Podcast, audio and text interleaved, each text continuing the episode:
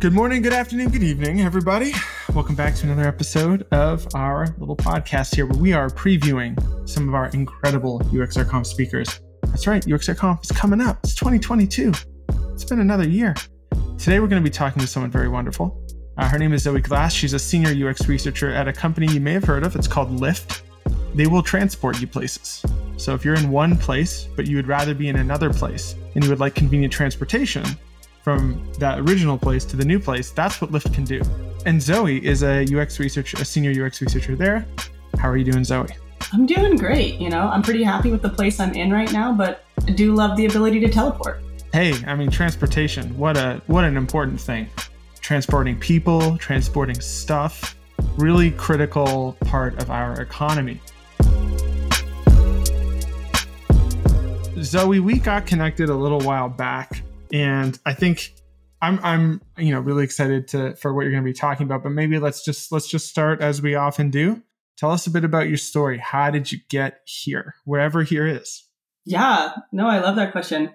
Um, I actually do a ton of mentorship, so I feel like this comes up a lot, and this might end up sounding a bit rehearsed, but I used to be a wildlife biologist. I actually, for quite some time, um, trained skunks to run on treadmills to measure their exercise efficiency, which is always my like two truths and a lie. That's you know, the obvious truth because it's a little bit too weird, but just enough for people to doubt it. There's the um, classic funnel of skunk trainer to UX researcher that, you know, tried and true. Exactly. You know, you get bit enough by a skunk and you're like, dang, I would rather work with a PM that doesn't like research. it's good con- good context and perspective for for walking into the role. You know, it really is. It really is. But yeah, I worked as a wildlife biologist for a few years. I ended up taking a job with the state looking at R3 coordination, which is how we get people to hunt and fish more. So again, like studying behavior and how we can get behavior to change. And it was awesome aside from the four hour commute to Sacramento and ended up making the jump to UX. Worked for YouTube for a couple years and then made my way over to Lyft, a little bit smaller company. Great impact. It's been really fun. And I get to explore amazing side projects like the one that I'm here to talk about today. Amazing.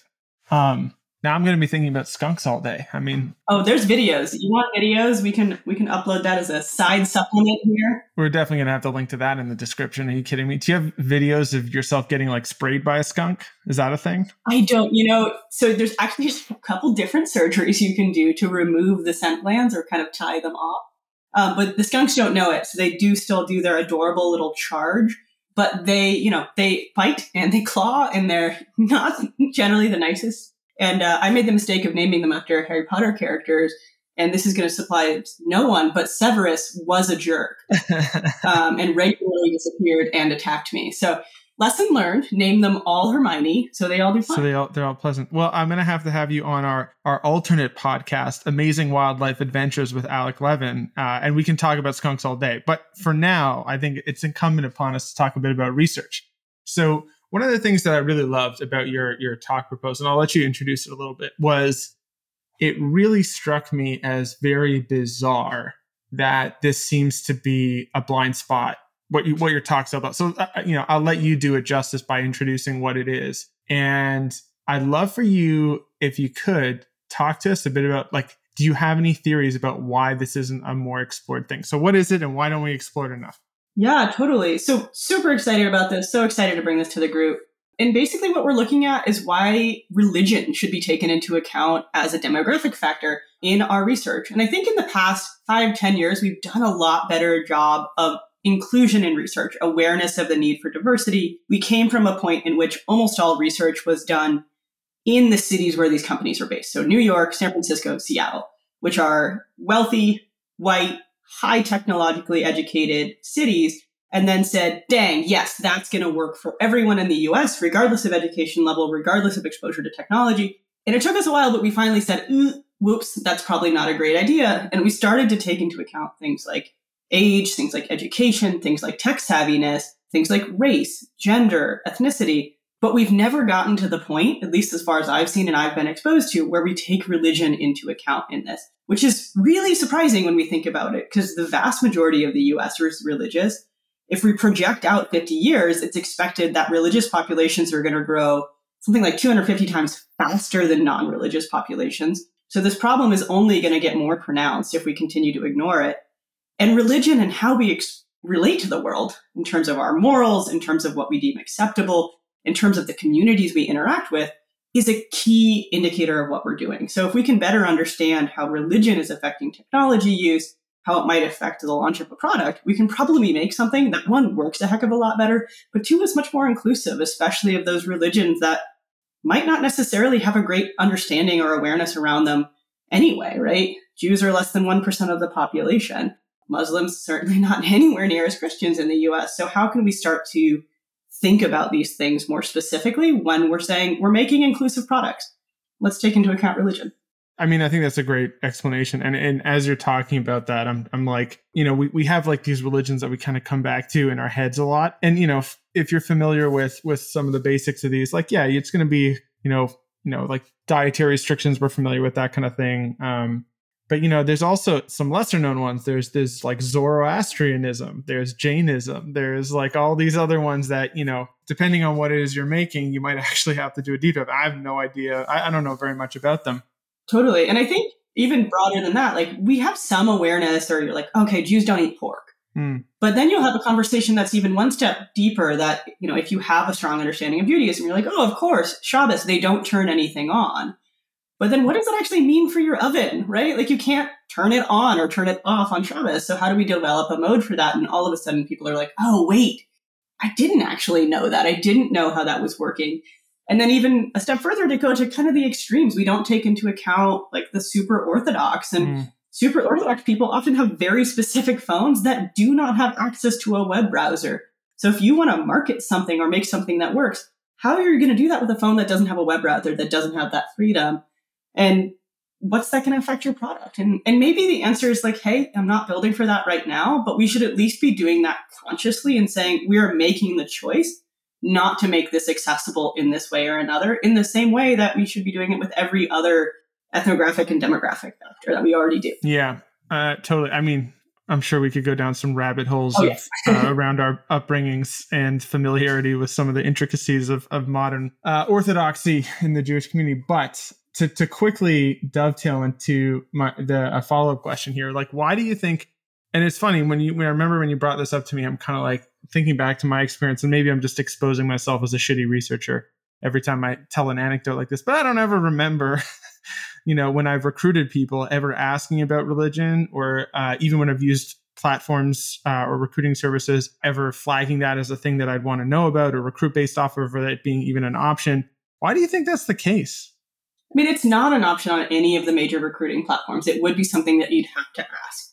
And I think some of it is just cultural in the US, right?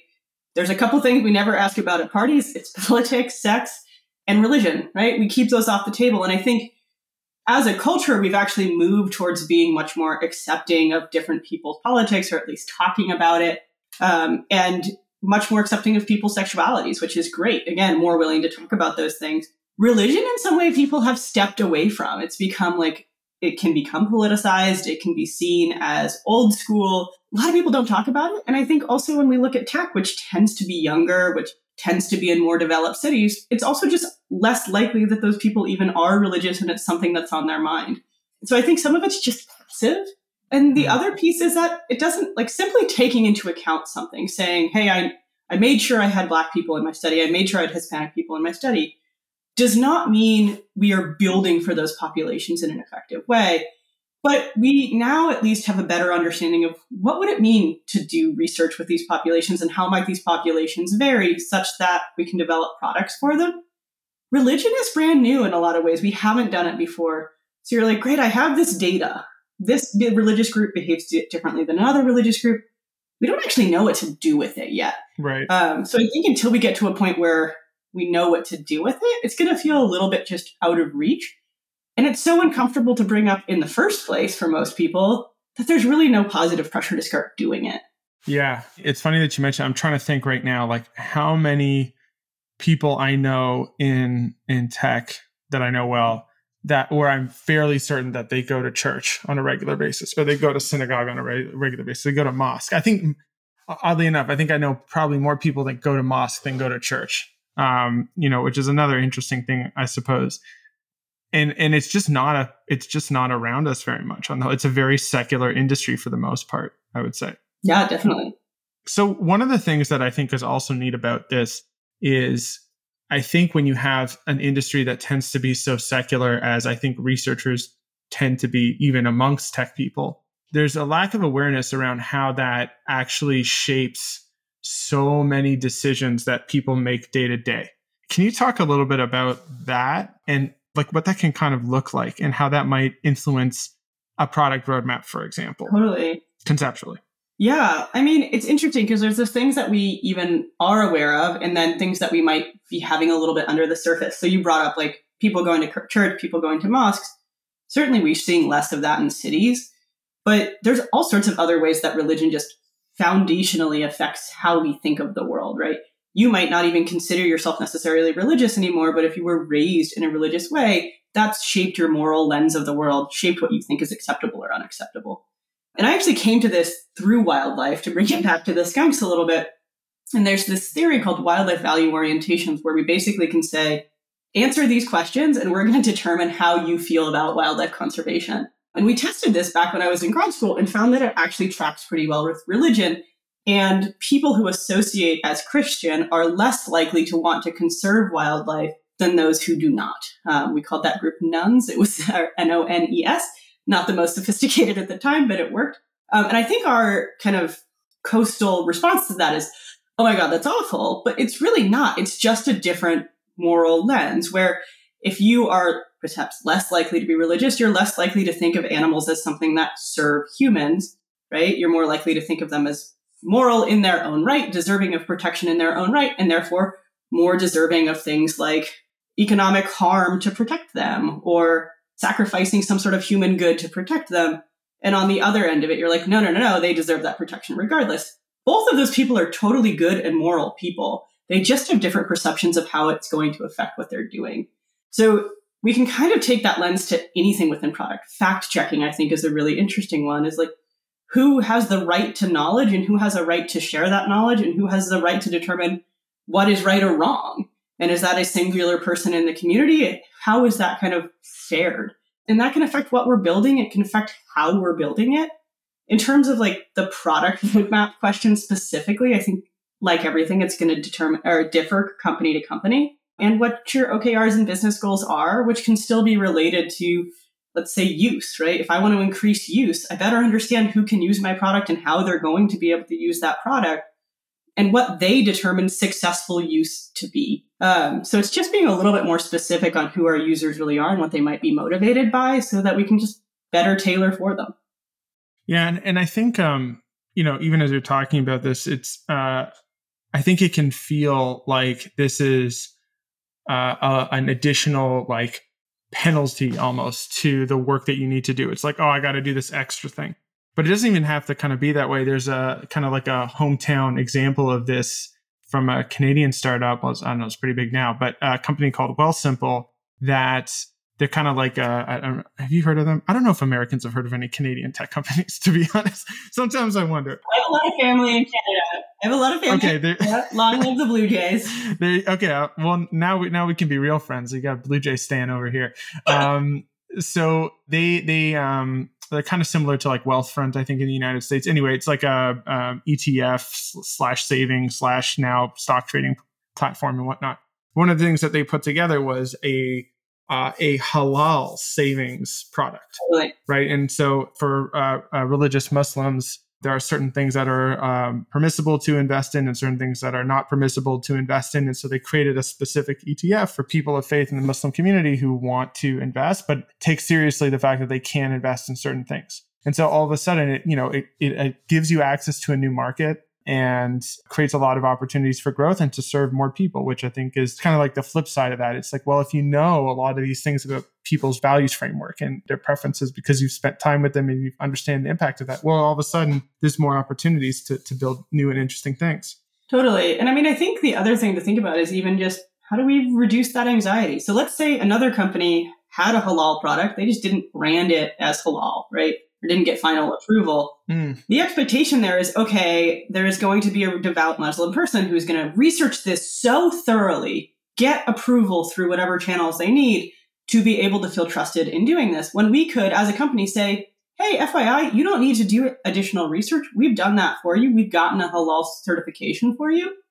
We believe in you and we want to make sure you can do what is best for you and we're going to make it easy to do so. Totally. Right. And we can do that for all religions and just reduce stress and bring it in, right? It might not even be building a new product. Sometimes it's literally just saying, hey, I promise you are safe here and you are welcome here. Right, right. That's a good point. Yeah, it's such a fascinating topic because it's so multifaceted. I think there's other studies that have shown that you know the the way you feel about authority, your religiousness is heavily predictive of whether or not you are you trust authority or not, for example, and how you feel about government. There's all these different institutions where even if the things are not directly connected between laws and rules, there certainly can be predictive or correlated it's it's definitely a really interesting thing, and I, think it's it was definitely surprising to me that you know this is a thing that you rightly pointed out that it just doesn't have enough focus, and it's such a core part of human psychology. Like you said, what is it? Half of the people in the world are religious, or something like that, maybe more. Yeah, depends on where you're at. It can be up to ninety percent. There are some European countries that are definitely on the lower end. U.S. is actually increasing, which I think surprises a lot of people. Hmm. But there is a, I think there's a great book about that, and it's like why good people disagree on on moral things can't remember the title. Amazing book. I will remember to send it. um, but yeah, just how we approach things and how we think of things. Where people that are more liberally oriented are like, I just don't think authority is all that important. And when you come to the table and say, like, we fundamentally disagree on what authority is, right? Like, let's take fact checking, for example, because that's some work I did back in my YouTube days. You're like, well, who is the authority? And do I trust their authority? And why is YouTube pressing their authority onto me that is not an authority figure I believe in. Whereas if you maybe just are lax towards authority, you're like, okay, cool. Like I trust, you know, I see that YouTube is putting this information in front of me and I can do with it whatever I want. Here are some facts about COVID. Here are some facts, right? It's, but that's a totally different reaction. Yeah. And then you might be there like, literally, hey, just ignore that box. Where another group is like, no, this is somebody actually coming in and trying to force something upon me. Mm-hmm. And being aware of like, these are the extreme reactions here, and here's why let's build this in a way that makes sure the extreme person still feels enabled to do whatever they want to do. Take that information, ignore that information, learn more, do something different. Um, and just making sure it actually works for people where they're coming from. And religion is still one of our best predictors of that. It's not the only one, but it's a much easier question to ask on a survey than like, here's a 50 question development about your moralistic framework, which I just don't think is going to have the greatest response rate. No doubt. So, you know, a lot of times we, we ask what, what you kind of hope people take away from your talk. I think it's pretty obvious in your case, you know, you want people to consider this more and incorporate this into how you recruit and, and how and who you do research with and whatnot. So maybe instead, if you can talk about a little bit about how you're thinking about breaking this down to get people a little bit excited about some of the core material you, you're thinking yeah. about sharing. I mean, I feel like I can still answer the first question. Like, definitely just start thinking about it. And I do think it's going to be a little bit of an awkward conversation at first. Like, going to someone you really respect who you're like, I don't know how they feel about this, and saying, Hey, can we talk about God? It can be a little bit odd at first, but just enabling people to say, Let's have that conversation, right? My dream is 10 companies at least sit down at a table and say, We haven't done this before. Do we want to do this? And let's make a conscious decision to include it or not in whatever we're building. Mm-hmm. And maybe that's in recruitment right away. Awesome. Like big hugs to those folks. I will send you cookies. And maybe that's literally just like building in a lit review each time. Hey, we're building a new investing app. Let's look at the major religions of the world plus a couple of minor significant ones and see how they might be thinking about this. What should we be taking into account? And that's like an amazing baby step. That's only going to take folks a couple hours to start thinking about these problems relative to their products but you had a broader question, which is what am I going to tell? Yeah, like what, so if you can, you know, what are some of the key things that you think high level that you're going to dig into into your talk in terms of how you break this material down and make it a little bit digestible for people? Yeah. Well, actually, we're just going to go into super Talmudic study in the ancient Aramaic the whole time. It's going to be great. Um, you will be yelling at each other while this happens. That's classic. Um, right that there. is a niche joke for the people for that understand. Seven of you who know what the Talmud is. For all seven, can we at least have ten? I just need a minyan for that joke. Yeah. Oh boy. Um, I can see you editing this out right now. No um, chance. This so, is making the cut. there's definitely a couple things that I want people to be thinking about when we break it down. I think one is like we're going to talk through some of the really common things. So Uh, you made a great example before in investing. How might investing differ between Catholics, uh, people who, you know, Jews, Muslims, etc.? How are they thinking about that differently? Let's talk about some of the the TLDRs that you should at least have in your mind: dietary restrictions, technology use restrictions that are common, and I hope affect at least fifty percent of people and say, "Oh, okay, my product has something there, right?" What does it mean to take a Lyft ride on Shabbos? Mm. Um, some rabbis say shared ride is okay. So there's some questions there. And then a little bit deeper, which is like, what does it mean to use these as a lens? Again, a little bit more complicated, but we'll talk a little bit about the way that religion shapes our moral lenses on the world, some of the ways that we can start to ask about those things in research sessions, and just how to have these conversations. Because let's be real, like everyone's a little bit uncomfortable talking about religion. And that's not a modern problem. I think we love on like TV pundits to be like, everyone hates religion now. Like, it's always been a little bit uncomfortable. People have always been a little bit weird about it. But how do we start to have that conversation in an inviting and hopefully beneficial way for both parties? So we'll talk about that a little bit. I love it. I'm pumped. I'm so pumped. It's going to be fun. So, to all of those listening in, if you want to be one of the few who get to hang out with Zoe, Zoe's going to have one-on-one chats with all of you, buy you coffee and cookies. Maybe not that, but she will be there in person. In- I mean, if it's New York black and whites, I will buy you one, especially if you've never had one. there you go. You've got it on the record now. If you want to be hanging out in person, got a small number of tickets available for UXR UXRConf in person in Brooklyn, in New York. Maybe you've heard of that place. It's going to be awesome. 99 Scott's the venue. It's really nice, lots of fun. But also, if you're more comfortable just taking it all in from home, guess what? It's free. You can catch all the fun streaming from the comfort of your living room if you want, or your phone, I think, probably. So yeah, catch it all in uxrconference.com. Grab your ticket now. Zoe, thank you so much for joining us for this riveting conversation about God and religion and what we got to know more about it. And we'll see you in a few weeks, yeah? We'll see you in a few weeks. I can't wait to talk more about skunks and religion. Skunks and religion, of course, go hand in hand. Have a wonderful rest of your day. Thanks for joining Zoe. Everyone else, I'll see you at UXRConf June 6th and 7th. Take care, everyone.